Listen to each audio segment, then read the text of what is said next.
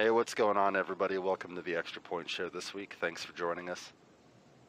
How's it going, everybody? Thanks for joining us. If you haven't already, make sure that you uh, like and subscribe so that you can get weekly content. And um, we're going to start off this week talking about uh, the uh, the beginning of a new league, actually, the uh, the USFL, which which made its debut this past weekend. Um, I guess it kind of like I should say the re-debut because the USFL. Yeah, isn't yeah? I was gonna say, isn't this Yeah. a second iteration of it? Yeah, it, it had previously existed for three seasons, um, beginning in 1982 and running through 1985.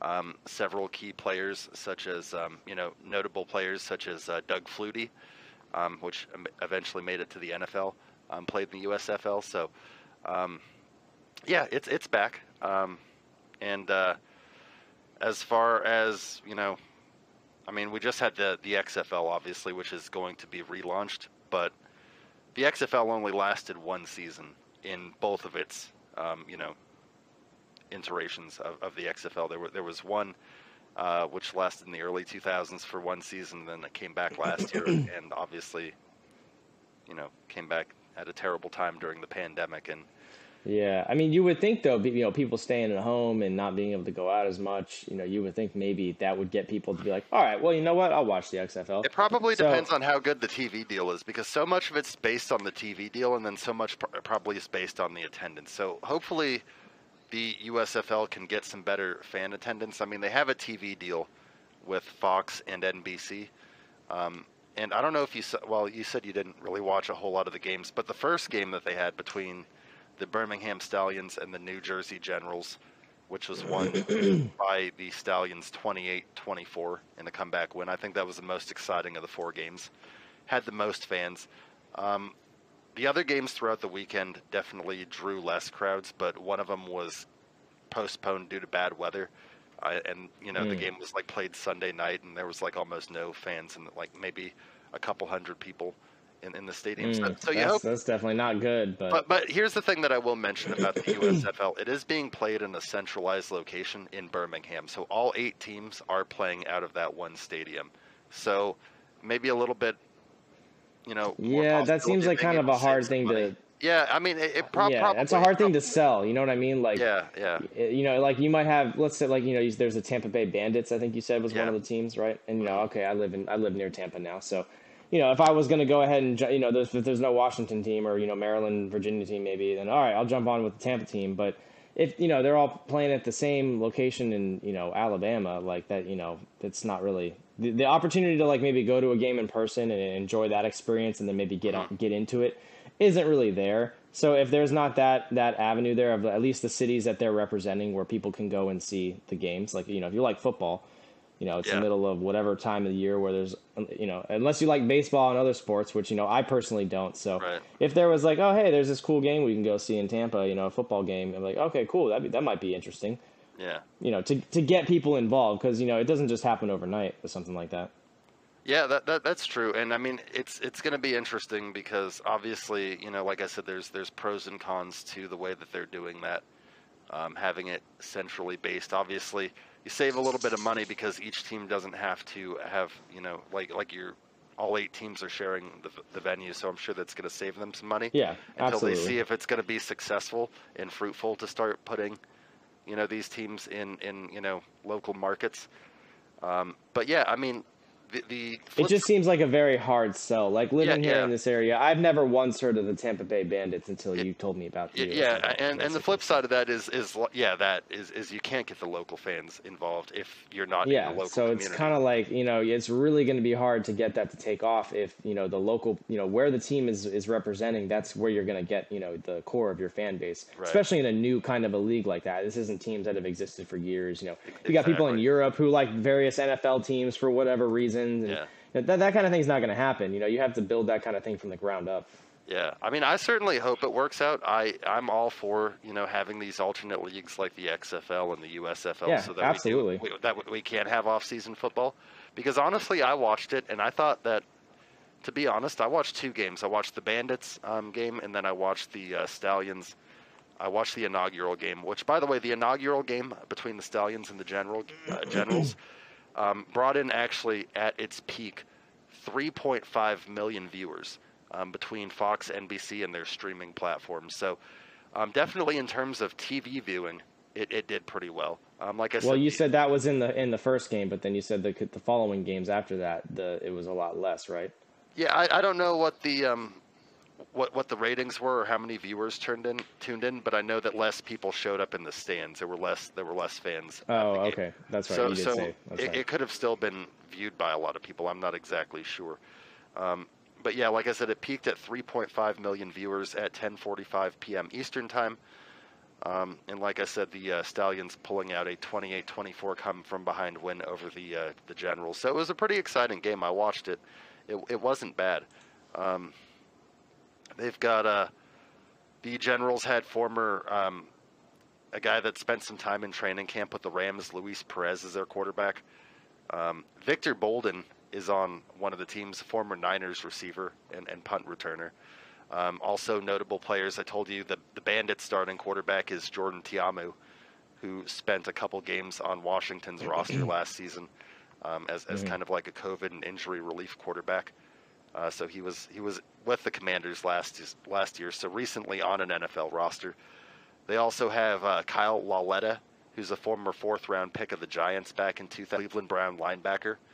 On so so they've got some NFL talent, and, and like I said, the, the football played wasn't wasn't bad. You know, sometimes you watch a game and it's just it's unwatchable because it's just so sloppy. But you know, this this does look like it could be you know pro or semi pro football for sure.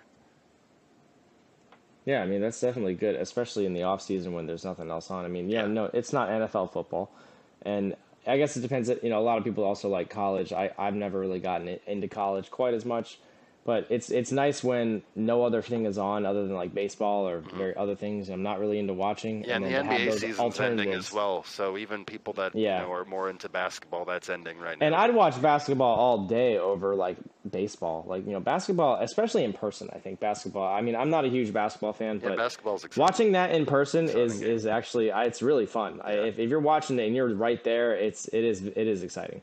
But on TV and, and the pro level, it just doesn't really excite me a whole lot. But Yeah. football is always fun, especially you know you're sitting in a bar in the middle of the summertime and, and have like a football game on the TV. Be like, oh hell yeah, sweet, we got we got some football. Yeah, absolutely. Yeah, and um, also, uh, you know, let's let's get into some some transactions here. Um, so, probably the most notable transaction of the past week was um, obviously there's been a lot of moves in the AFC West with the Broncos acquiring um, Russell Wilson and uh, the Chiefs shipping Tyreek Hill away. So all those teams have been changing a lot. Man, I almost forgot about that Russell Wilson thing. Yeah. I did actually Yeah, until yeah. you just said that. Yeah, Holy shit. Yeah, it's been a it's been a crazy off. It's been a minute, like yeah. With the off season, you know, you don't think about football like all the time like that. So like you know, these things happen, and then you're like, holy shit, that's right. He plays for the Broncos now. Yep. Wow. Yeah, so so the AFC West is getting better. Obviously, the the Raiders got Davante Adams, um, and and then they also locked up Derek Carr on a three-year, 121 million dollar contract extension, uh, which will keep him through with the Raiders through the 2025 season, and it also includes a no trade clause. So that means that um, you know the team cannot trade him without. I mean, you can waive that. That's what Russell did in Seattle Right. um, if he wants to be moved. But yeah, I mean, certainly the team can't move him without his his say so. So that was reported by uh, Rapoport and uh, Garafolo. Uh, the um, team later announced the extension, um, and uh, Carr said in a quote, um, "Let's see here." I've always wanted to be a Raider, and I told my agent, I said I'm either going to be a Raider or I'm going to be playing golf. Like I don't want to be playing anywhere else. That's how much this place means to me. And and he has been with the Raiders his entire career. So Mhm. Definitely. Yeah, I mean, this doesn't really strike me as a very surprising move. No. I would say this would be a smart move. Of I know there was talk initially about like, oh, if Derek Carr could be traded to some other team, you know, I'm sure in, in, a, in some other episode in the past I said, oh, it'd be great if he came to Washington. yeah. But you know, that's not something I really expected to see happen. No, but yeah, you yeah. know, yeah, given how he's been for the Raiders, you know, the- for the for the Raiders, given the way the quarterback market is right now, for them to move on from him would be an extremely bad decision. Yeah, So, and I mean he's he's started. You know he's he's been there eight seasons for him. Um, you know they they Mm. had a good season last year, going ten and seven. Nobody expected them to get into the playoffs with everything that they went through. Obviously, they went they went through hell with with Gruden, with yeah, Ruggs, Henry Ruggs and with yeah. the Damon Arnette, with everything that happened, having Rich Bisaccia take over as special teams coach and get that team into Mhm. the playoffs.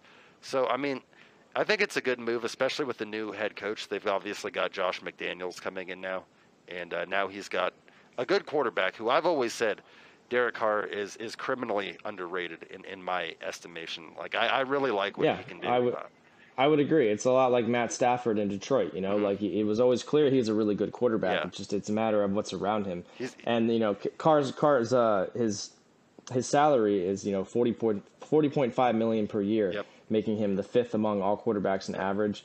And given the way that he he looks when he plays, that seems about right. He does seem like he's one of the top. I, I would say at he's the top ten. Yeah, I, I, At yeah, at yeah. least top ten. yeah, I think he's top ten. So I mean, getting getting the fifth highest salary at the moment, that's you know at the Yeah. moment, you know these Yeah, things exactly. These these things, year, you know, so. you, you got to expect it. Yeah. As we'll touch on, Kyler's going to get his money too. We're going to talk about that in a minute. But um, yeah, yeah, I mean, he, he came off a you know a really good season. Um, I mean, he ended up passing for 4,800 yards, um, broke the previous season set by Rich Gannon.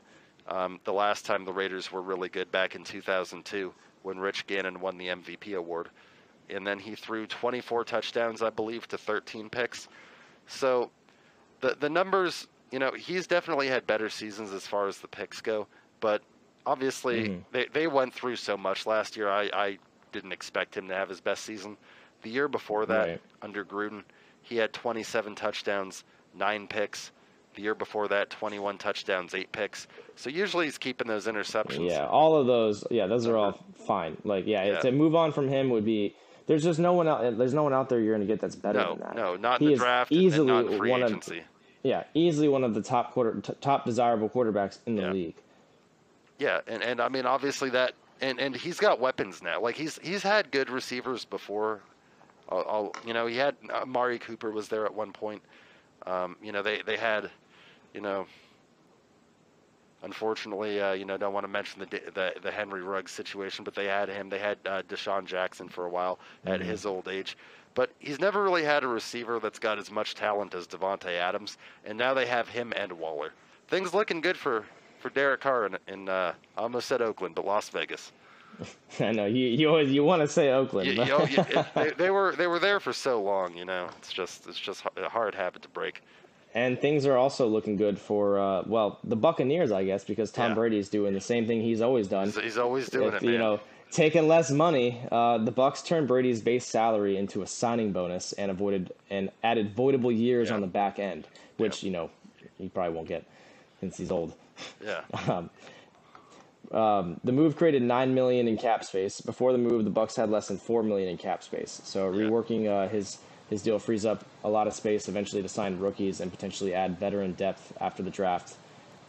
yeah, yeah. So that nine million's going to help. Um, you know, like you said, adding either veteran depth or you know it'll it'll allow you to sign your sign your entire. Yeah, any any money any money is good money, really. Like, and the fact that Tom Brady literally has done this his entire career is is really emblematic of why he's always been on. You know, it was always with the Patriots, but yeah. you know that that uh, it obviously has it's carried over in Tampa Bay. I mean, it's Yeah. the same same thing. He takes less money. They have more money to work on the other positions on the field, and, it and that's why they've been, they, they've been so successful. Whereas you see a lot of these other guys like Aaron getting his money, and, and you know Derek Yep, Carr recently, and, and Dak, and they they have good seasons. They get to the playoffs, but you know Brady, obviously, you're getting maybe that one or two extra players that push you over the top each year, and and, and it's a team Mhm. sport. You, you need that, and I mean obviously.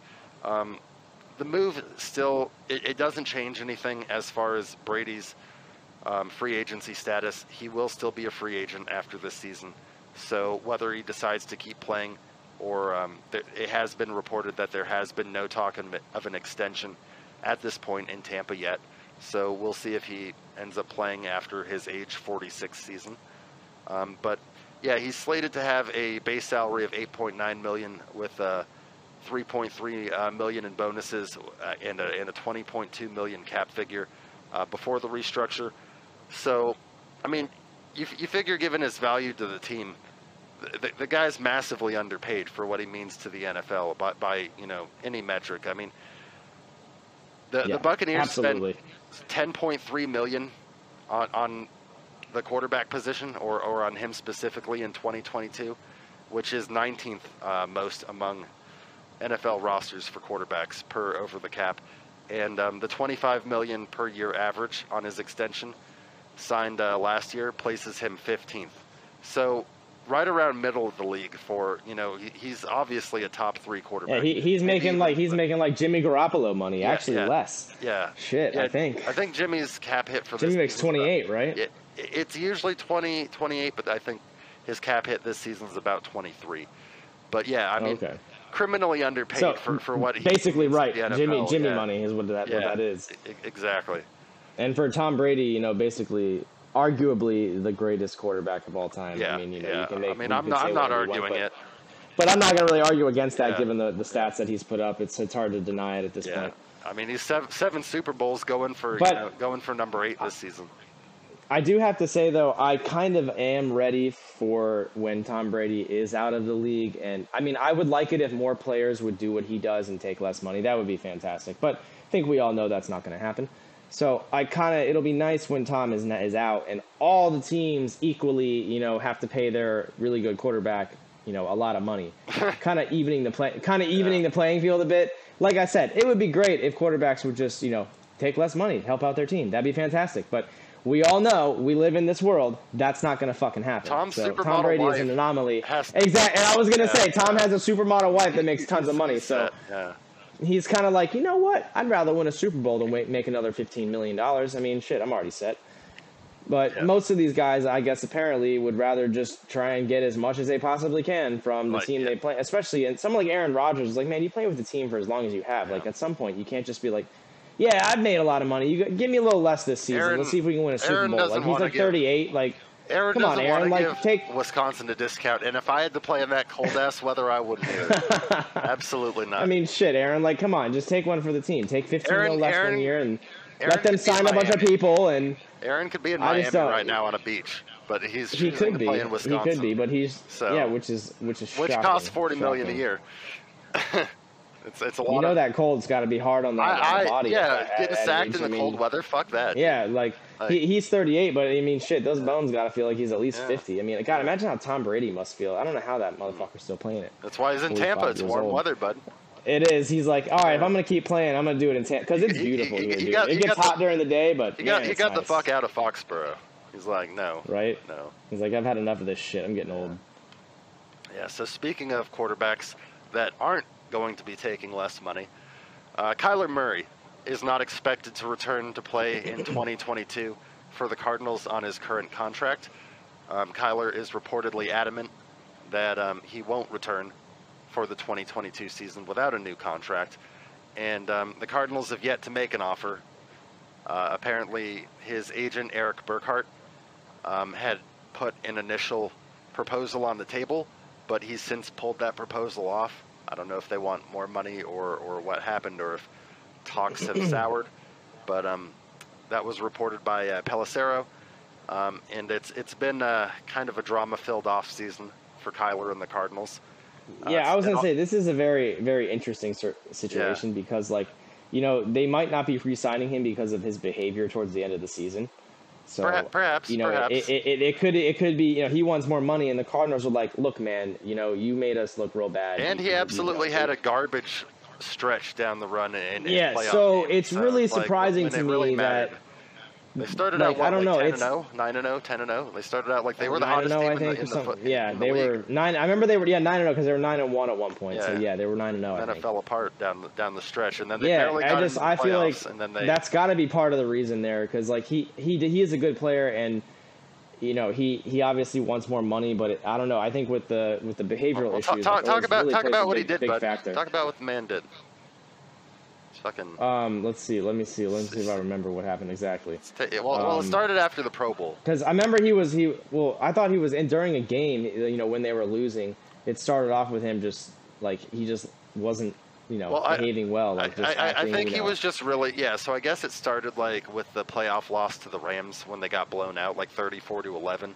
yeah like and- he just he walked just- off the field or He was just some- really like not that. seeming into it, not really trying to get the Yeah. get the troops rallied. But basically, Right. after the Pro Bowl, um, what I think really started the speculation was Kyler scrubbed his social media of all of his Cardinals uh, photos, took everything off.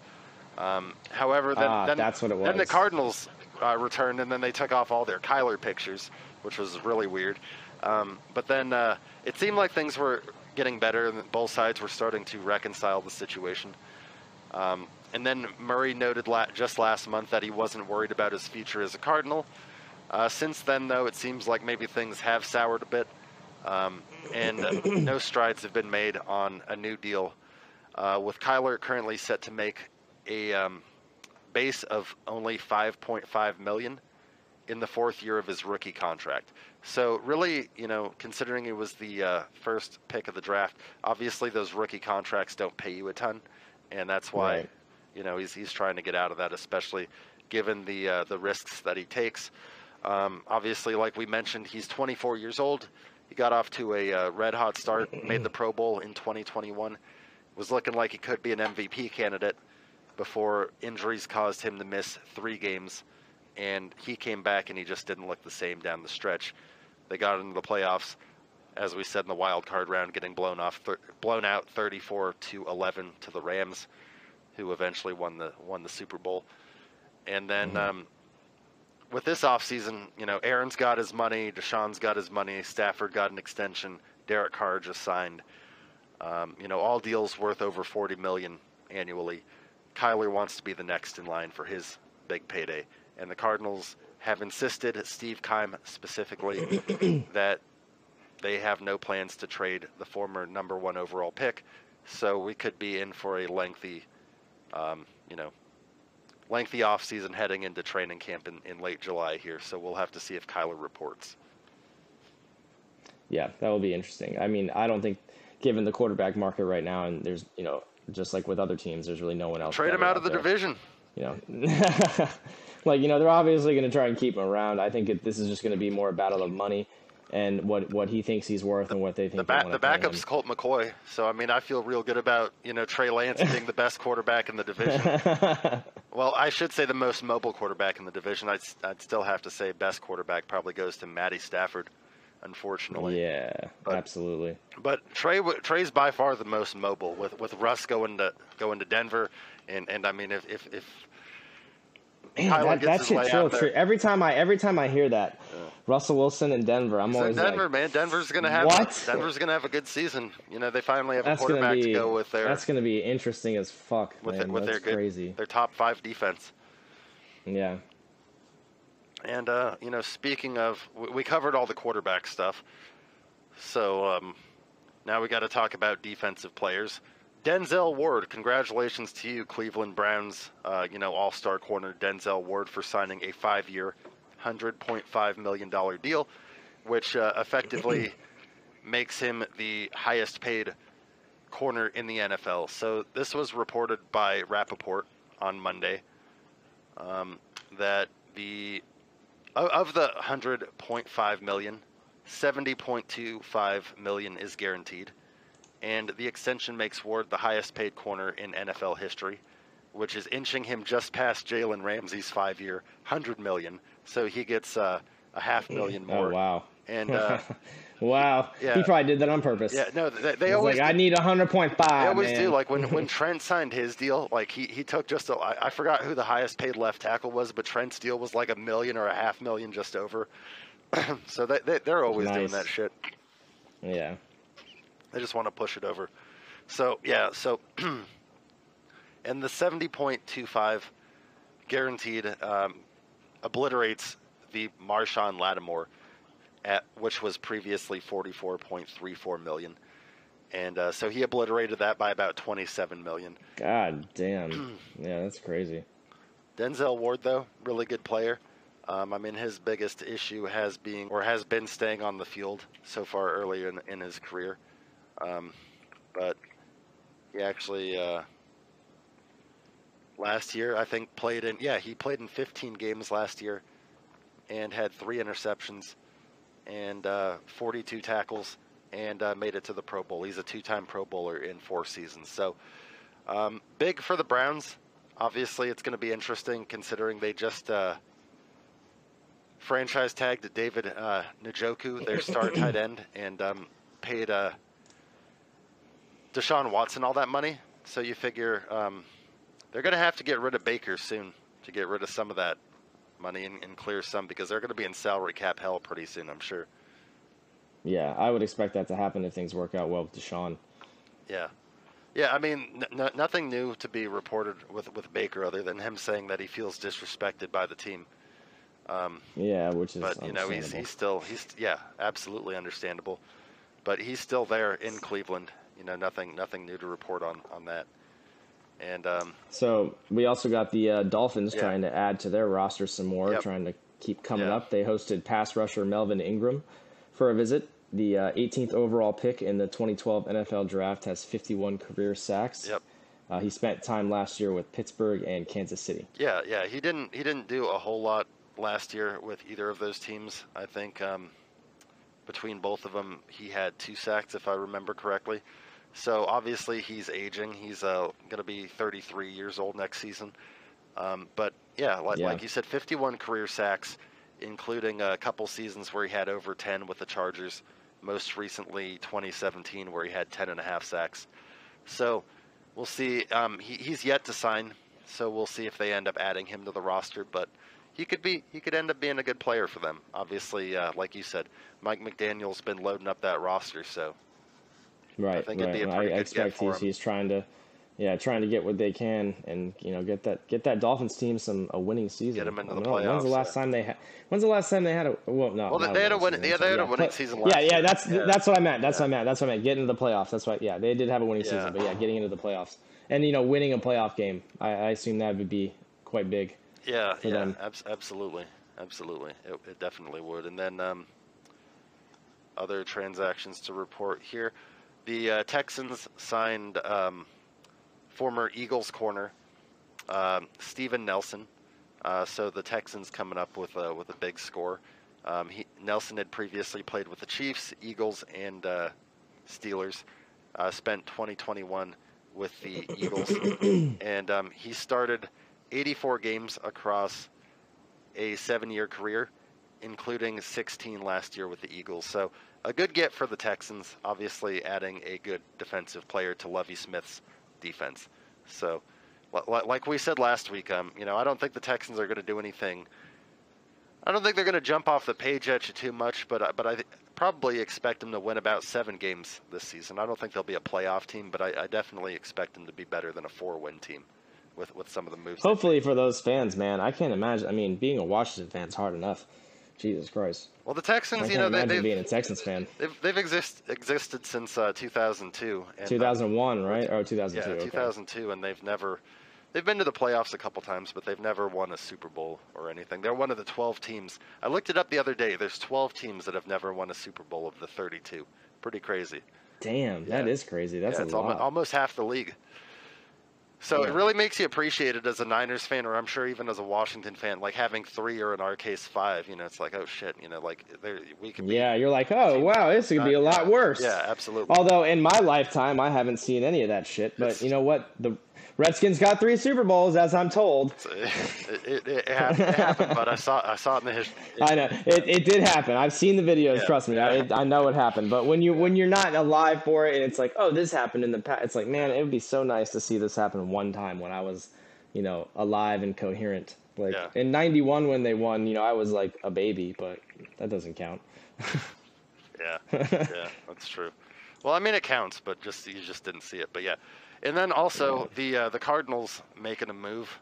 Um, you know, we'll we'll see if they can make a move and get Kyler back as we discussed. But they did bring back AJ Green, who they got from Cincinnati last season. The uh, veteran wide receiver is back on a one-year contract.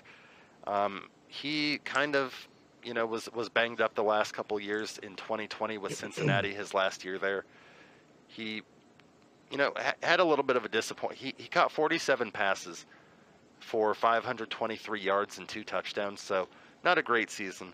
He came over to Arizona in 2021 and kind of had a resurgence at age 33 when he caught 54 passes for 848 yards and three touchdowns.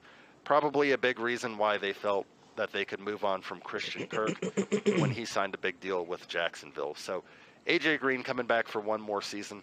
The Cardinals, of course, may still draft a receiver. This is a super deep receiver draft, but um, they've they've got a veteran presence there. They're bringing him back for one more year.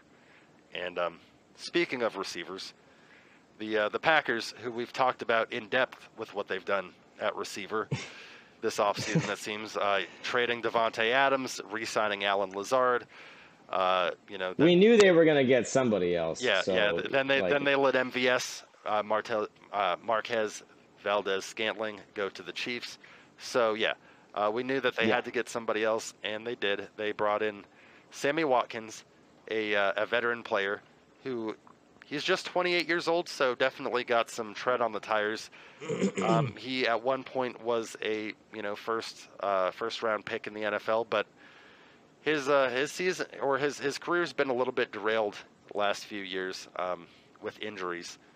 Um, although last year with the Ravens he was primarily healthy, although he didn't really do a lot in the Ravens' uh, run first offense, catching only 27 passes for 394 yards and one touchdown.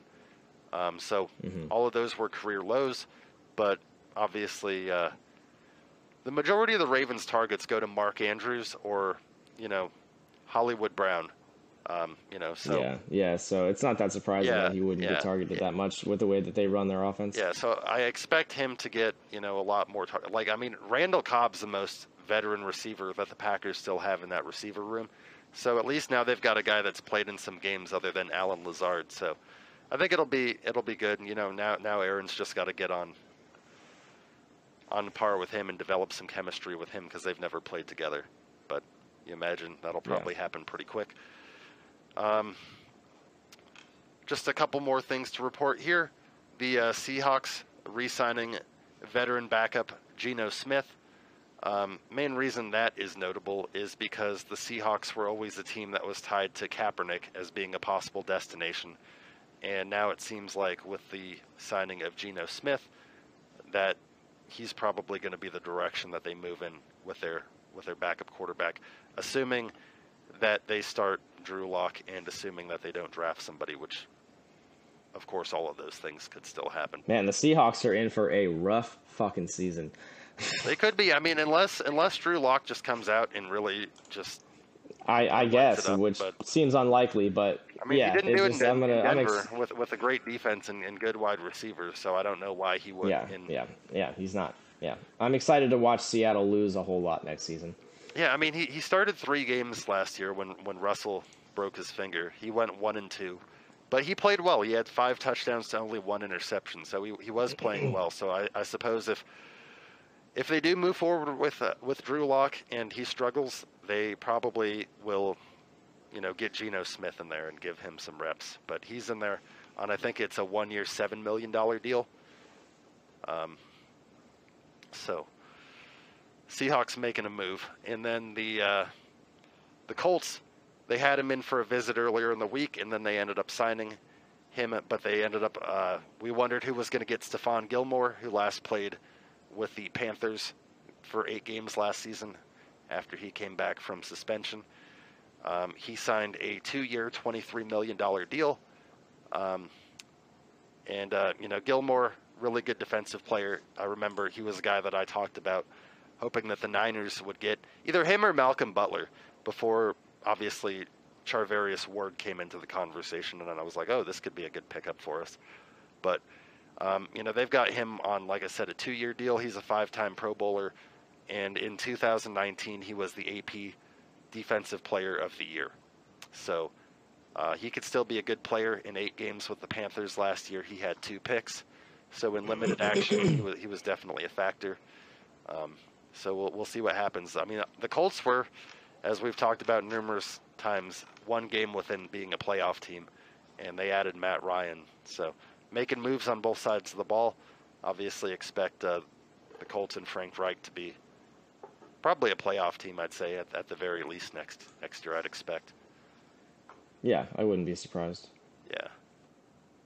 Hey, what's up? Welcome to this week's Commanders Countdown. This wide receiver controversy going on right now and the contracts and mostly with Deebo Samuel and Terry McLaurin, Yeah. at least you know for us, you know Washington and Niner fans. Yeah. You know, there's just a lot of talk with uh, Deebo, especially his situation's a little bit different Yeah. with with the way things have gone, which you know we can get more into, but. Um, just on a base level, like the, the contracts that you're seeing, and, and you know these players, they obviously want to be p- paid, and there's just all this controversy around it, and it's like, well, you know, it's either they're going to get paid or they're going to go somewhere else. Right.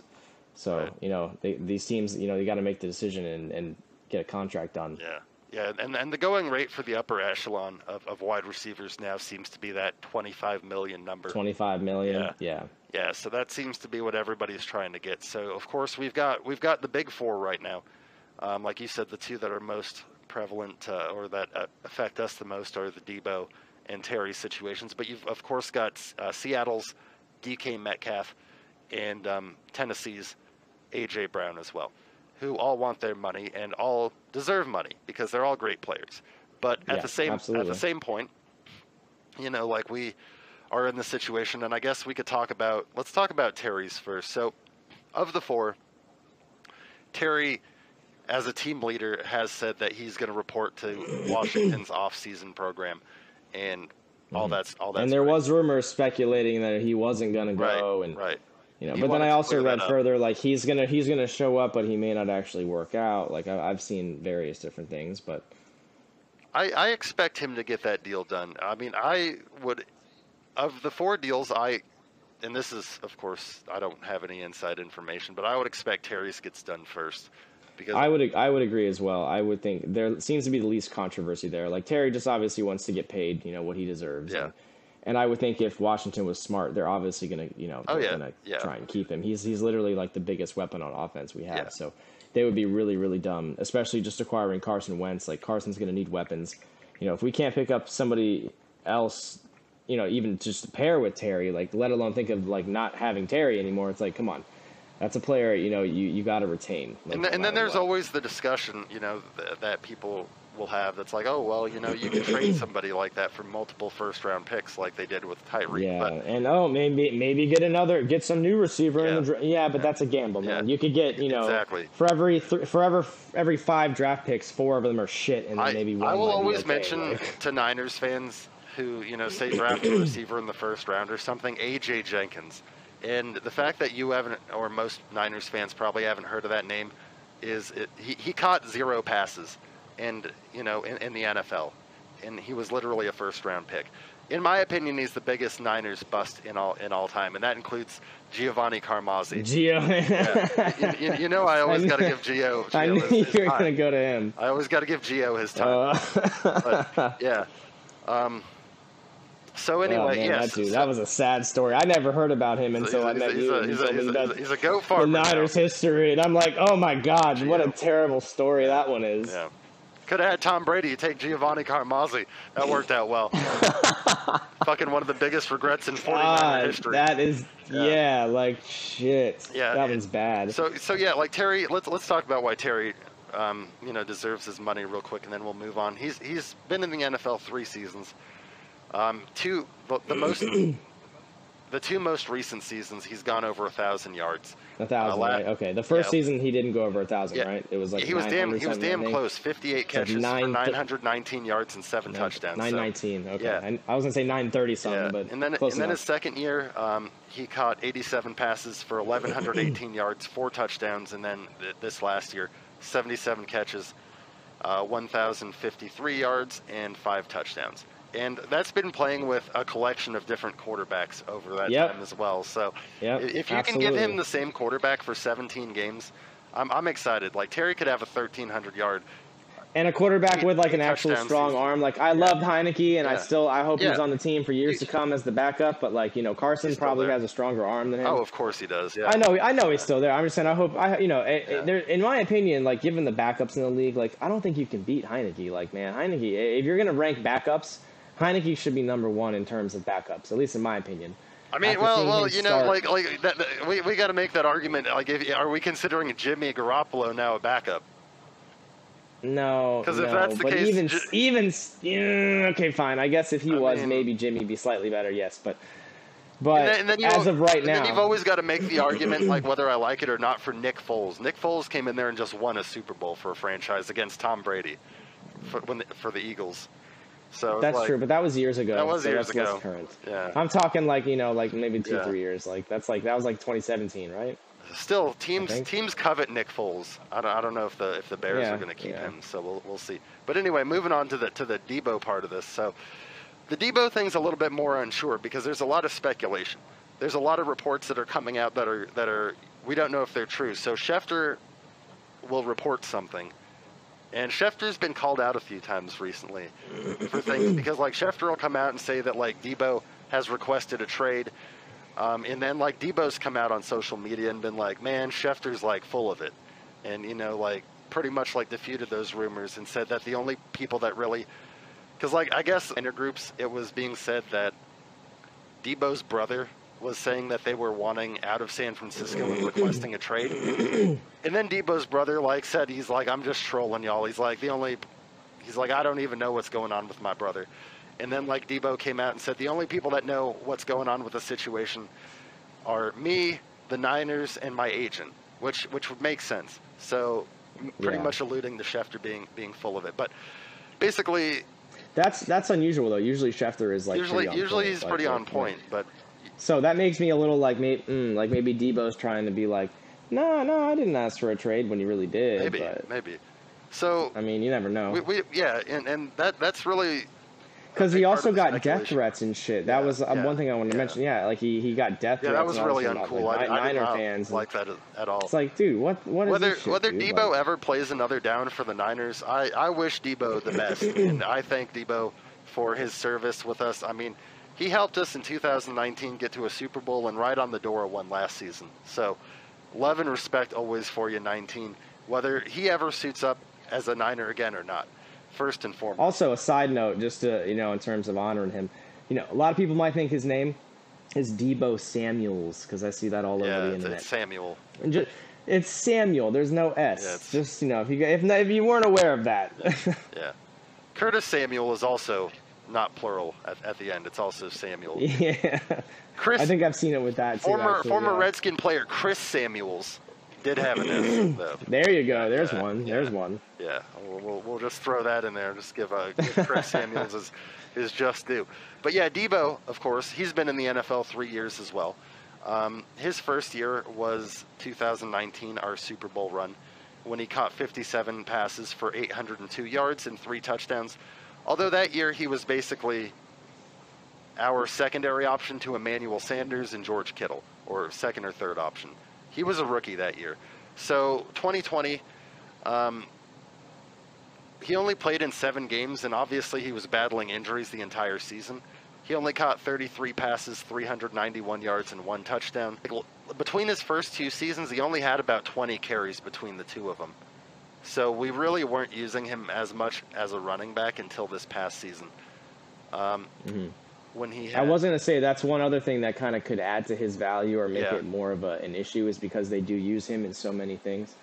You know, so he might be like he might also not. I've I saw reports he's not happy with the fact that they use him Right. quite that much in all those various different Yeah. situations. Yeah, It's like, yeah, that- oh, Deebo today you're gonna play tight end. Deebo today you're gonna play. You know, it's yeah, like yeah, that, and that, that's the other thing we wanted to, to mention as, as well. So like, just to, just to recap, his la- his most recent season, he caught 77 passes for 1,400 yards, and led the NFL with 18.2 yards of reception and, and six receiving touchdowns. And then he also had um, how many touchdowns did he have on the ground? I think it was like. Uh, like four or five, I think, something like that. he had eight. No, he had eight on the ground. Eight. Yeah, so God. so he had uh, 14 total touchdowns. So, with that being said, um, that adds to the money. It's like okay, so top receivers are getting Exactly. paid 25 million a year, but it's like he's like a running back, wide receiver. He's a wide back, as they call it. So, what's a wide back worth?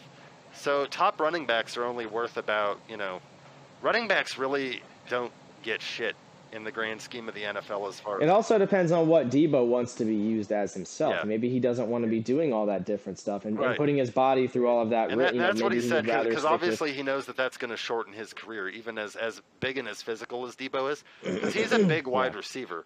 I mean, he's he's six foot, two hundred and fifteen pounds, so he's big for a wide receiver, and he's thick. So I mean, he, Mhm. but yeah, I mean, running backs usually in the NFL don't make it past 30. I mean, Frank Gore's a wonder for, for doing just that for you know the career that he's had. Or Adrian Peterson, you know, like exa- similar. It's exactly, like Jesus, exactly. dude, how are you still going? Those are the excep the rare exceptions to the rule. Those are not common situations. Running backs usually top out at 30. Um, so Mm-hmm. he realizing that wants to get his money, or and that's the thing. Eventually, it was talked about as like he wants his money. Then it was maybe just talked about that he just doesn't want to be used that way anymore. right, right. Maybe it's not about money. Maybe it's just like the, he wants to stay with the Niners. Maybe make you know 20, 25 million a season, but just be used as a prototypical wide receiver. But you know, I, I get that. I mean, he certainly helps our running game, but I I wouldn't say that we exclusively needed to use him in that role. I mean, we have Elijah Mitchell, we have Jeff Wilson, Yeah. we have good running backs, and if Trey's the starter, that's going to add an element to our running game right there. So I mean, Yeah, they shouldn't really need, in theory, if you have other players that can fill the role, uh, I mean, you know, appropriately. I still think, you shouldn't really need to use him. I still think you know he gets maybe five or ten handoffs a season on like a jet sweep. You know, like like yeah, like a lot of absolutely. Yeah, which they do. A lot of teams Yeah. do that anyway with their wide receivers. but he You know, had- Ter- he had- Terry, I'm pretty sure, has done that a few But times. he had 59 carries last season yeah, that's like insane Yeah. for a wide receiver. to go with his 77 catches. So I mean, like that. Yeah, that's insane. That's almost half. Yeah. That's literally almost the same number. I mean, close. Yeah. So. Yeah, I mean, we'll, we'll, yeah, that'll be very interesting to see what happens. we'll with monitor all these situations especially. with with DK, with AJ Brown, with with Terry, and, and with Deebo. Obviously, um, the draft's coming up in about a week. So if any of these guys are going to be moved, you expect it to be while these teams have draft capital.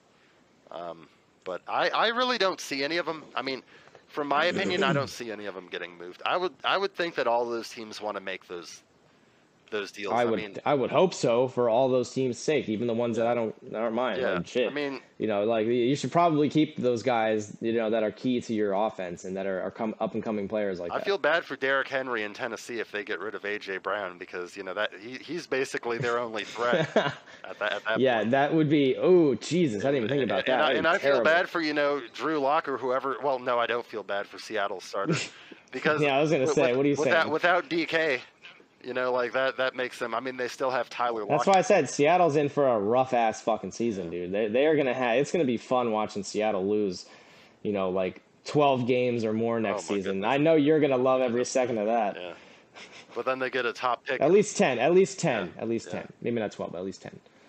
I'm going. I'm gonna say it now. They're gonna lose at least ten But, but then they then they'd end up drafting like top five overall. Probably end up getting a franchise quarterback the next. Yeah, year. you know what? You're probably right. They would like fucking goddamn Packers.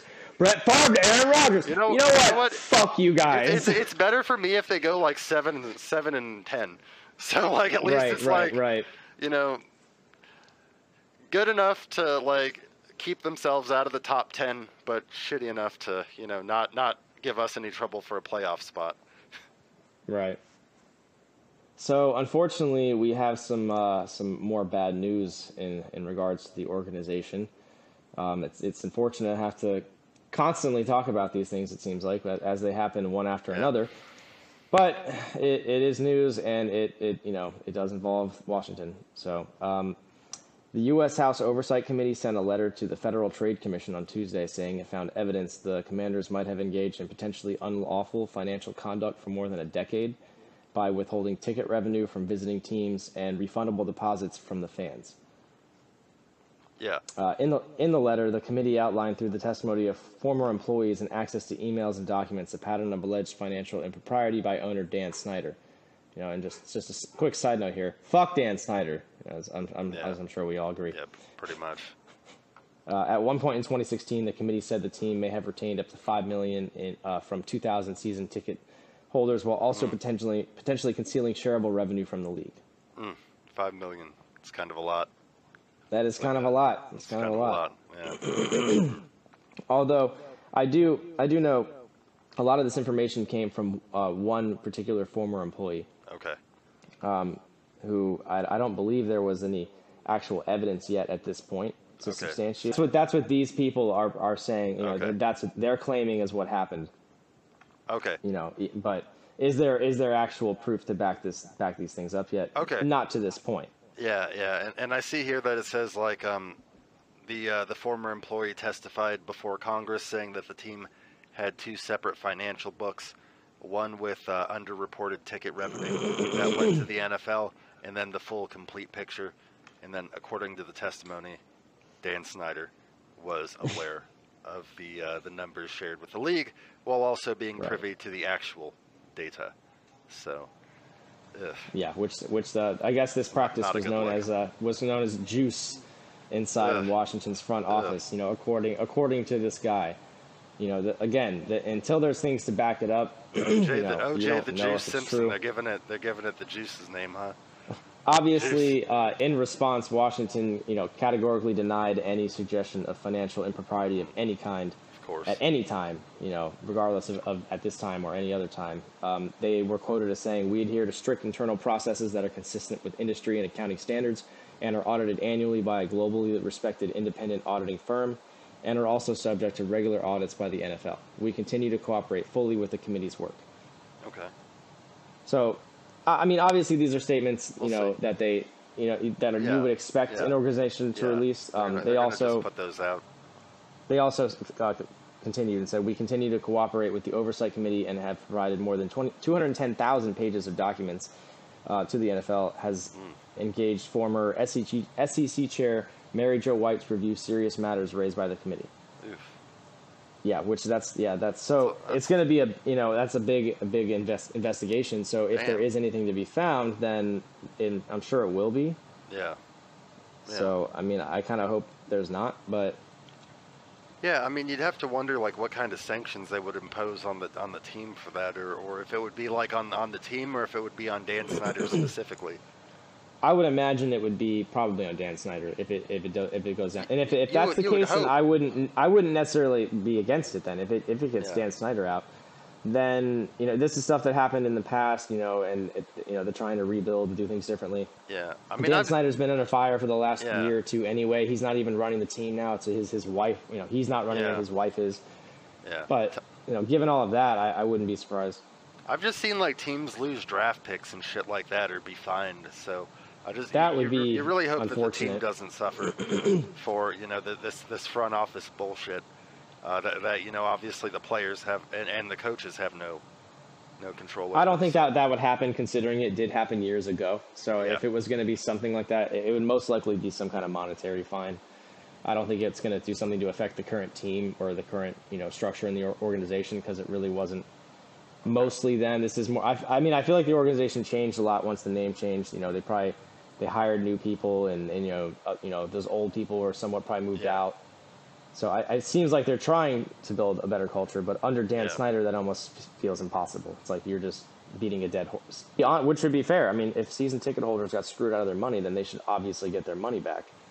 And you know, once again, fuck Dan Snyder if these things Yeah. are true. But Ugh. Yeah, you would hope it's not. You know, but yeah, yeah, definitely. So, in some better news, uh, the Washington Commanders joined 12 other NFL clubs in kicking off their offseason program on Monday. Players officially reported to the team's home facility, kicking off phase one, which is focused on meetings, strength and conditioning, and physical rehab.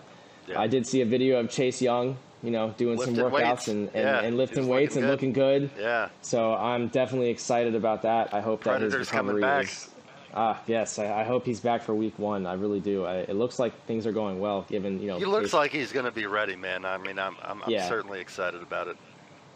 Yeah, I mean they, you know, NFL teams they have like the best medical. Yeah. Well, they should type of uh, care with injuries like that. So hopefully he should come back. Yeah, they send those guys to like Dr. James Andrews, who's like one of the best surgeons. Like, like Mhm. I know who Dr. James Andrews is, and like I by no means am a medical person, but it's like, oh, when you hear Dr. James Andrews did somebody's operation, you're like, oh shit, he did his ACL.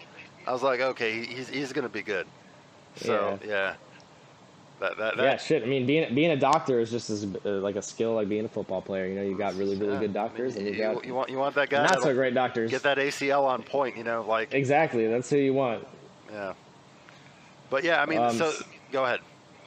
I was going to say this uh, this year's offseason program is going to be drastically different Yeah. from uh, the previous years, or at least as of recent, when the pandemic forced teams to have to do virtual workouts, uh, participate in smaller groups with other you know limits.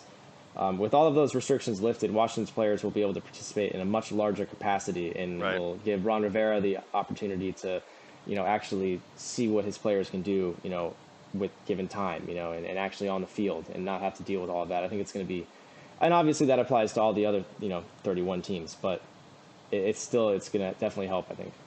Yeah, yeah, absolutely. Um, I mean, especially for those young players, you know, just being in, being able to get into the building and, and you know, mm-hmm. not just do it. Yeah, you have to be there in virtually. person with the coaches. Yeah. You have to, you know, yeah. like and and Ron being in his third year, you know, he's really got to prove himself now, and I think he has a good chance now because he's really got a full off season, a full yeah. opportunity to go in there and and do it the way it should be done, not the bullshit of the of the last year or two where things were just insane in many different levels.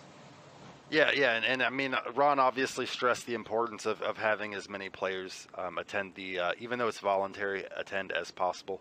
Um, he was quoted as saying that's going to be the truth of the matter, is that this offseason is going to be very important, very vital to what I think is part of the plan. Uh, it's time, I think that, um, it's time, I think that we see this team start to take a big step forward, and you know, I would agree with that. Um, you know, going yeah, into, absolutely.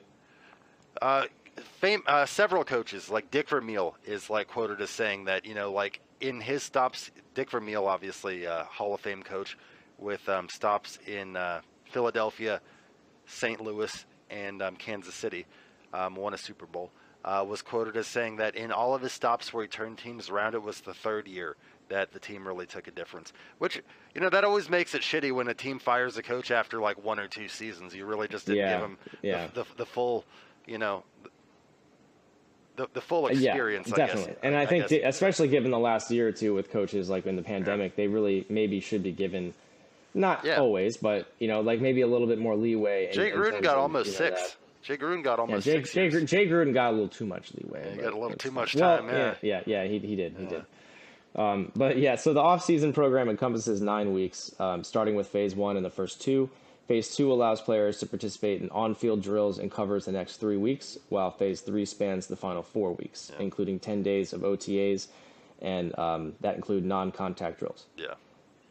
And uh, Commanders OTA sessions are going to be on May 23rd to the 26th, uh, May 31st to June 2nd, and mm-hmm. June 6th to the 8th. And this is followed by the veteran minicamp, and yeah. that will take place on June 14th to the 16th. Yeah, when you start getting into OTAs and minicamp and and you know like in your training camps and stuff, that's when the off season starts to get like free agency is exciting and the draft's exciting, but everything in between that is like really boring. But like when you start like seeing that, because that's when you start seeing the position battles, you, you know who they're going to get in the mm-hmm. draft, and it's going to be like okay, you know you can start seeing what your linebacker competition's like, or like what the competition's like in the secondary or along the offensive line. So really start to see things taking shape. And and the, these are really great because it gets everybody in the building together. So you know mm-hmm. the, these guys like Carson Wentz getting to come in and meet all of his teammates for the first time. Andrew Norwell coming in. So this is a really great opportunity for everybody to start to jive and, and develop that chemistry. Absolutely, and it's needed with you know when there's fresh people on team. I mean, just like with any team, I think the pandemic really did do a lot, uh, a number on a lot of teams in it, terms of that. It really changed the know, way that the, the, the no, and, and the way that you that you do business. Yeah, and just like no fans on top of all the other, you know, it just it had to be it had to be quite tough, you know, for for all of the teams, you know, during that, especially yeah. the teams that got really hard. Like I could not, I cannot believe last season when Washington got hit with all the injuries and all the COVID, there was like 30 yeah. players out. I will never forget that. That, that was, was, just that was insane. And we had a four game win streak, and then yeah. oh my god, yeah. terrible, it, it terrible. definitely stalled the momentum for sure. Yes, it was. Yeah, but it's not even that wasn't even the team's fault. That was just you know shit. It is what it is. So I'm definitely excited, you know, for how next season's going to look, and excited to see how how this the OTAs look and all that. Absolutely.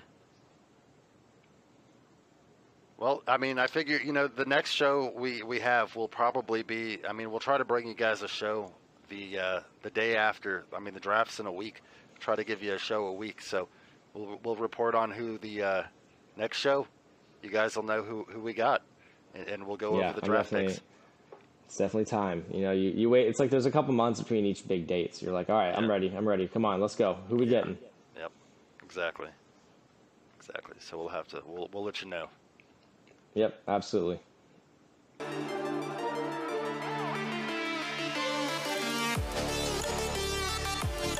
What's going on, faithful? Thanks for joining us on the Niners news update this week. Well, This wide receiver controversy going on right now and the contracts, and mostly with Deebo Samuel and Terry McLaurin, Yeah. at least, you know, for us, you know, Washington and Niner fans. Yeah. You know, there's just a lot of talk with uh, Deebo, especially. His situation's a little bit different Yeah. with, with the way things have gone, which you know we can get more into. But um, just on a base level, like the the contracts that you're seeing, and, and you know these players, they obviously want to be p- paid, and there's just all this controversy around it. And it's like, well, you know, it's either they're going to get paid or they're going to go somewhere else. Right. So Right. you know, they, these teams, you know, you got to make the decision and, and get a contract done. Yeah. Yeah, and, and the going rate for the upper echelon of, of wide receivers now seems to be that 25 million number. Twenty five million. Yeah. yeah. Yeah, so that seems to be what everybody's trying to get. So of course we've got we've got the big four right now. Um, like you said, the two that are most prevalent uh, or that uh, affect us the most are the Deebo and Terry situations. But you've of course got uh, Seattle's DK Metcalf and um, Tennessee's AJ Brown as well, who all want their money and all deserve money because they're all great players. But at Yeah, the same at the same point, you know, like we are in this situation, and I guess we could talk about. Let's talk about Terry's first. So, of the four, Terry, as a team leader, has said that he's going to report to Washington's off-season program, and all that's all that's. Mm-hmm. and there was rumors speculating that he wasn't going to right, go, and right. You know. He but then I also read further like he's gonna he's gonna show up, but he may not actually work out. Like I, I've seen various different things, but I, I expect him to get that deal done. I mean, I would, of the four deals, I, and this is, of course, I don't have any inside information, but I would expect Terry's gets done first, because I would I would agree as well. I would think there seems to be the least controversy there. Like Terry just obviously wants to get paid, you know, what he deserves. Yeah. And, and I would think if Washington was smart, they're obviously gonna, you know, Oh, yeah, gonna yeah. try and keep him. He's he's literally like the biggest weapon on offense we have. Yeah. So they would be really really dumb, especially just acquiring Carson Wentz. Like Carson's gonna need weapons. You know, if we can't pick up somebody else, you know, even just to pair with Terry, like let alone think of like not having Terry anymore. It's like, come on. That's a player, you know, you, you got to retain. like, and, no and then there's what. always the discussion, you know, th- that people will have. That's like, oh well, you know, you can trade somebody like that for multiple first round picks, like they did with Tyreek. Yeah, But and oh, maybe maybe get another, get some new receiver in the Yeah. yeah, but that's a gamble, man. Yeah. You could get, you know, Exactly. for every th- for every every five draft picks, four of them are shit, and then I, maybe one. I will always okay, mention like- to Niners fans who, you know, say draft a receiver in the first round or something, AJ Jenkins.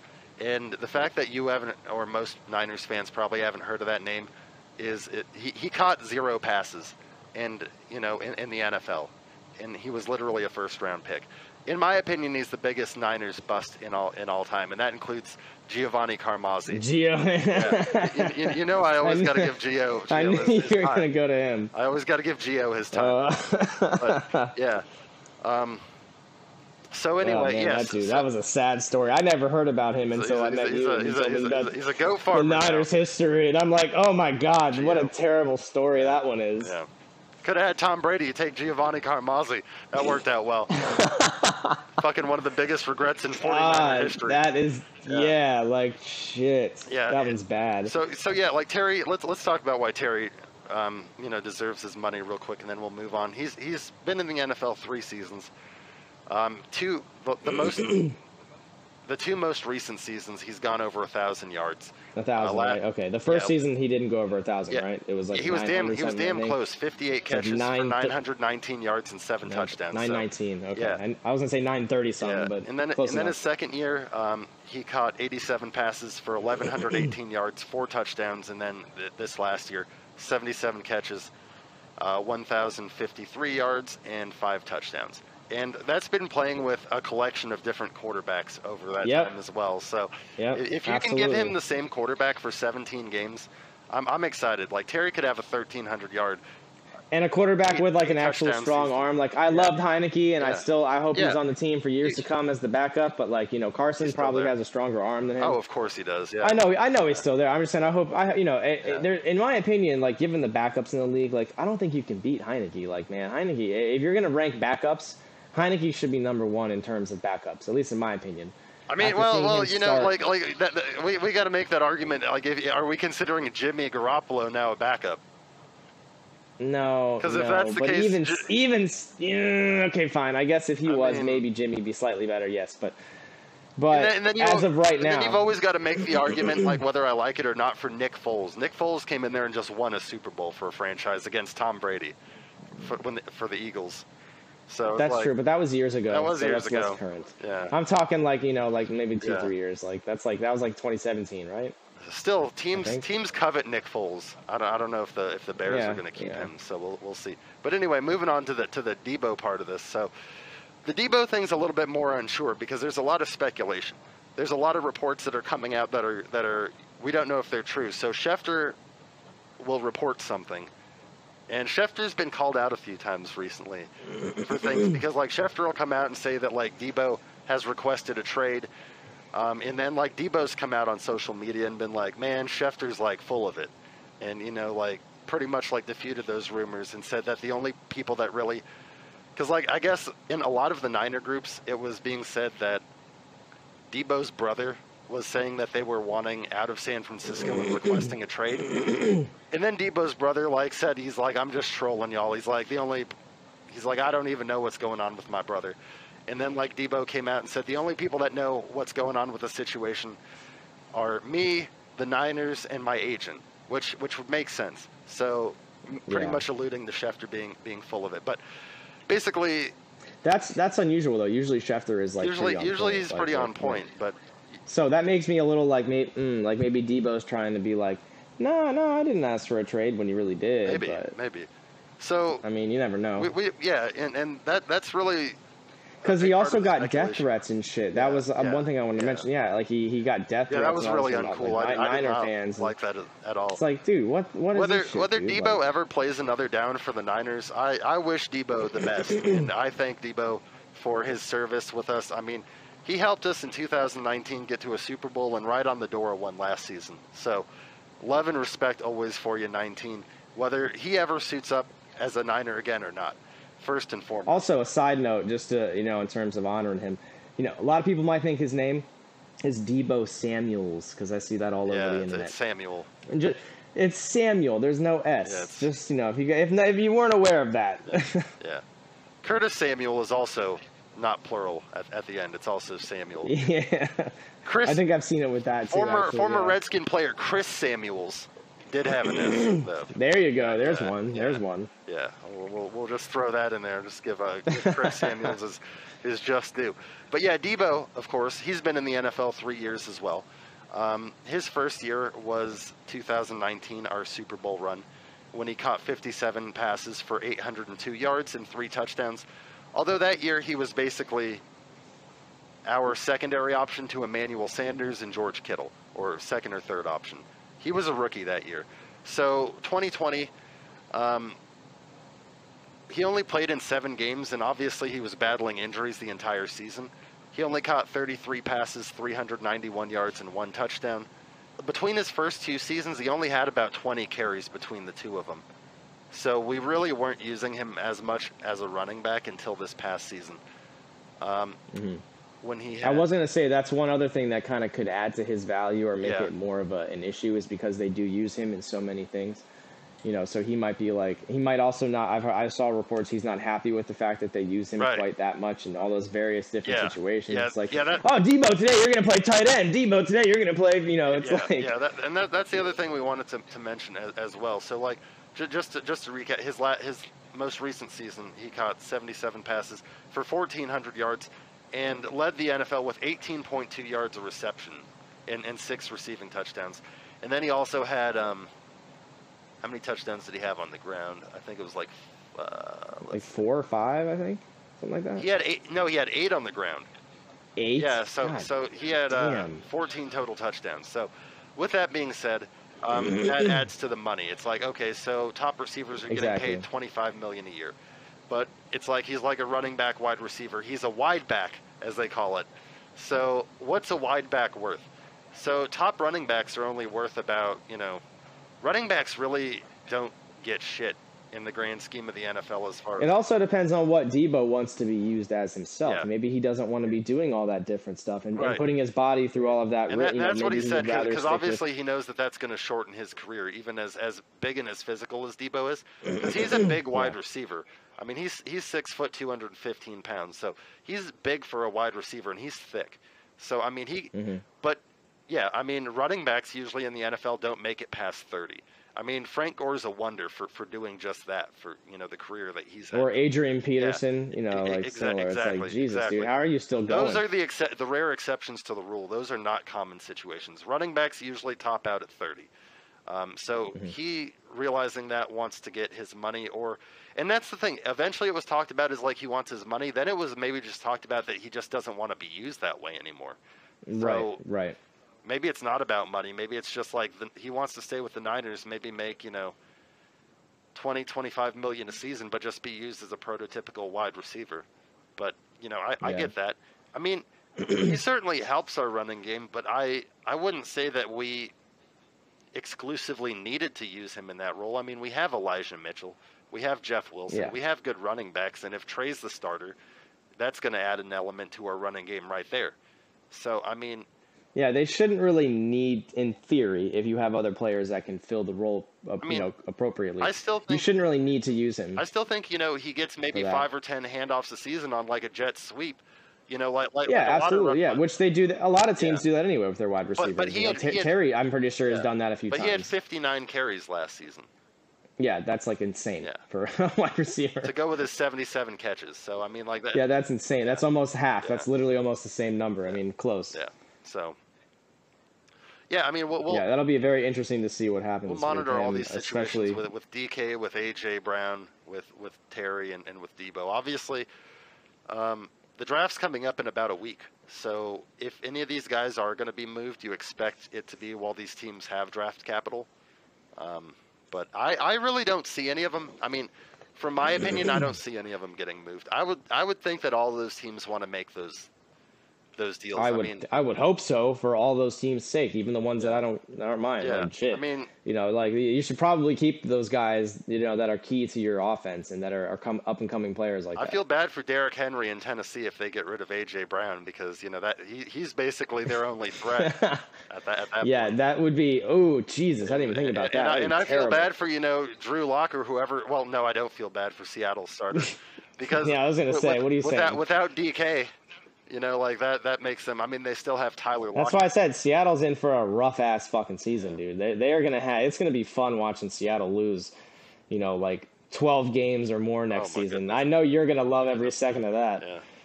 But then they get a top pick. At least ten. At least ten. Yeah, At least yeah. ten. Maybe not twelve, but at least ten. I'm going. I'm gonna say it now. They're gonna lose at least ten But, but then they then they'd end up drafting like top five overall. Probably end up getting a franchise quarterback the next. yeah, year. you know what? You're probably right. They would like fucking goddamn Packers.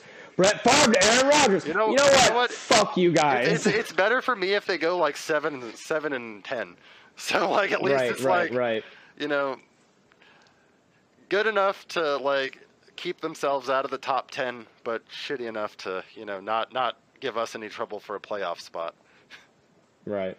Besides that, um, in other Niner-related news, um, you know, pertaining to the uh, the draft, which is coming up in about a week's time. Uh, so by the time we bring you the next show, we'll uh, cover who the Niners end up drafting. But um, the Niners had hosted Western Kentucky edge rusher D'Angelo Malone for a visit on Monday. um, he's also had visits with the Colts, the Texans, um, the Colts and the Texans, as well as the Niners. Uh, D'Angelo Malone, like I said, out of Western Kentucky. Uh, last season um, with Western Kentucky had 44 tackles and nine sacks. So, um, pretty solid player. He's got decent size at 6'4", 240 pounds. Um, he would provide an edge rusher um, or some edge rushing depth behind Nick Bosa if the Niners end up going in the direction of an edge rusher. So that's one way um, that, that that they could definitely go. And in, That, in yeah, that'd be surprising somewhat with having Nick Bosa. That's why I thought that was a bit odd. Yeah, so Yeah. I mean, he, he would definitely be more of, of, a, of a depth player. I mean, obviously at this point, the Niners don't have a ton of deep holes, but they do have a few holes remaining. I mean, obviously, uh, corner is a pl- even with getting the addition of Charvarius Ward. Um, you know, corner is a place they could look. They could also look at safety. They could also look at offensive line. Um, so I could see all of those positions potentially getting addressed. So in, an, in another move relating to the 49ers defensive line, we reported he had a visit last week. Um, pass rusher uh, Kemoko Turay, uh, former Indianapolis Colt, signed a one year deal. Um, he is, of course, coming off a career high five and a half sack season in 13 games with the Colts. Um, he's collected a total of 12 sacks um, and 33 tackles and uh, two forced fumbles in 38 career games. Um, th- this is a guy that's a former second round pick uh, by the Colts in the 2018 draft. And um, he's uh, got a lot of potential, but he's been banged up with injuries. And he saw his rookie season uh, cut short due to an ankle injury. Uh, or, I'm sorry, he had an ankle injury in 2019 that um, kind of knocked him out for a significant amount of time. And of course, that could affect the, uh, you know, we reported just a moment ago on the visit for D'Angelo Malone, the pass rusher. I don't know if the Mhm. Niners are still looking at a pass rusher now that they've signed him, or Right, if, right. if that kind of like takes care of that position and now they'll go somewhere else. Obviously, now we'll get into that. Um, we don't pick until the 61st pick. Uh, however, the Niners do have the potential to get a lot deeper in this draft. We might not, um, you know, unless something crazy happens and we end up moving Jimmy or Deebo for additional draft capital. Obviously, there's still a week before the draft for that to happen. But if none of that happens, we're at 61 dra- uh, with our first pick. Um, so we, but we have nine picks overall in the draft. So you know we've we, so we, we've got a, like I said an opportunity to add some you know some good late round players. We've got a pick in the second round, third round. I'm sorry, one pick in the second round, two picks in the third round, one pick in the fourth round, one pick in the fifth round, three in the sixth, and then one in the seventh. So I mean, yeah, Especially- they, they're those aren't very. You know, there's no low picks, but yeah, I mean, you can always find gems late in the draft. So. I mean, George with- Kittle was a fifth round pick. Uh, Yeah, exactly. a late Yeah, a lot, so- a lot. Uh, Jul- Julian Edelman, I'm pretty sure, wasn't he a late I mean, round pick? Yeah, I mean, I've been yeah, and Tom Brady, of course, probably the most And Tom, famous well, late yeah, round obviously pick Tom of all Brady. time. yeah, But I wanted to go with somebody that wasn't Yeah, Tom Brady. yeah, so yeah, Julian Edelman out of, out of Kent State was actually a quarterback in college. Yeah, yeah, I remember. Yeah. Uh, I think I was watching the Tom Brady documentary, and It's actually a pretty good one. Talks about that. which was crazy. That they, that Bill's just like, we're just going to move this guy to receiver. It's going to work. It's going to be fine. It's going to work out, And it did. and it did. I, I I wouldn't question Bill with with his track record, Right. what he's proven in the league. But yeah, so like like I said, at 61, if that's where we draft, some players we could potentially look at. I don't think he's going to be available, but you'd have to throw out Christian Watson. Now, Christian Watson, what I like about him, and in the growing trend of NFL, the NFL teams reuniting college teammates. Obviously, it happened in Cincinnati with Joey Burrow and Ja'Marr Chase. It happened in Miami with Tua and Jaylen Waddle. But you know, the interesting thing, Christian Watson, he went to North Dakota State University. Do you know who else went to North Dakota State University? I do not. Well, I'm sure it's it's Trey Lance, bud. That's for Trey. Oh, yeah. oh, I, di- I didn't know that. Shit. Yeah, okay. So so Trey went to North Dakota State University. So it would be pairing up college teammates again. So I mean that's worked out Mhm. the two times. I mean Jaylen Waddle kind of set a rookie record catching 104 passes, and Ja'Marr Chase went off for Cincinnati with Joe Burrow as his quarterback. So it's it's worked out the previous two times. So I don't think he's going to be available. I think he's going to go earlier in the second round. So I think he'll be gone by 61 but I certainly hope that he'd be available if you know if we're going to take a receiver, he's one you got to look at. Um, a couple other ones, you know, rest his soul, God rest in peace. Not not referring to uh, the the Black Mamba Kobe Bryant, but uh, Coby Bryant, the uh, Cincinnati cornerback, is also an option if the Niners choose to. It, it, it's Kobe with a s- with a C. It's not I, Kobe. yeah, that's I never, I'd never heard Yeah. this guy's name. That's Yeah. crazy though. So Like, he played on, on the uh, insane Cincinnati Bearcats defense, which made it to the um, college football national championship this past year. They had a really like Cinderella season, only only to lose um, there. But uh, yeah, he had a really good season, so he could be somebody that they look at as well if they choose to address corner. Obviously, I, I think corner is a position we could still address, We brought in Charvarius Ward, as we've discussed many times on that $40 million deal uh, from the Chiefs. But if, you know, we did lose K'Waun Williams. So if the Niners choose to add another um, corner, that could be a move they make. I mean, I personally think, like right now, we've got Emmanuel Sanders and Charvarius Ward as our starters. Dante Johnson, you know, projected to potentially be the slot guy. And um, obviously, Ambry Thomas is, is in the running as well, and uh, Deommodore Lenoir. So I think the corners we have are pretty good. So I don't. I mean, I think we'll add a corner. I don't know if we'll do it at 61 though. Um, there's also been discussion of a safety because Jaquiski Tartt is still unsigned. We could still end up bringing him back, but he's still a free agent. He hasn't signed anywhere. Um, and this is a guy that you might like if, if they bring him in you know, for two reasons. One, he's got your name, and two, he comes from University of Maryland. He's a former Terp. Nick Oh, Cross. Yeah, Nice. yeah. So I mean, last year we ended up bringing in uh, Talanoa Hufanga, who was a great safety draft pick for us. I really like him. So maybe we go with uh, with Nick Cross this year, and um, I mean that that's assuming that the Niners aren't happy with who they have right now. Uh, he's six foot uh, six foot, 212 pounds. Um, he ran a 4.340, so uh, you know, pretty solid player. Uh, he could be somebody that they look at as well if they want to address the safety position, and then um, just a couple other ones to mention. I've also discussed offensive line as as being a place that they could go, and then of course edge rusher. Few other edge rushers they could look at potentially Drake Jackson out of USC um, or Nick uh, Bonitto out of Oklahoma. Um, and then, uh, as far as potential other defensive secondary players, also Martin Emerson out of Mississippi State, who could also be a good player. Uh, you figure that they're going to address corner at some point in the draft. You just don't know whether they're going to do it um, at 61 or not. That's really the the telltale. And then, of course, they could also address the offensive line. Um, there's been you know, a lot of report that uh, Mike McGlinchey, who was injured last year, has been underweight in the offseason. There was a picture of him on Instagram where people were saying he looked like he was about 240 pounds. So, you know, 40 pounds down from his normal playing weight usually. But Mm, he, he's, good. he's reported that that's inaccurate, and he posted another picture, and I guess he looks like good to go. Um, so, hopefully, hopefully all is well there. But you know, they they could still end up addressing the offensive line. Although I think Aaron Banks, there's a lot of belief in him in his second year, being a good player.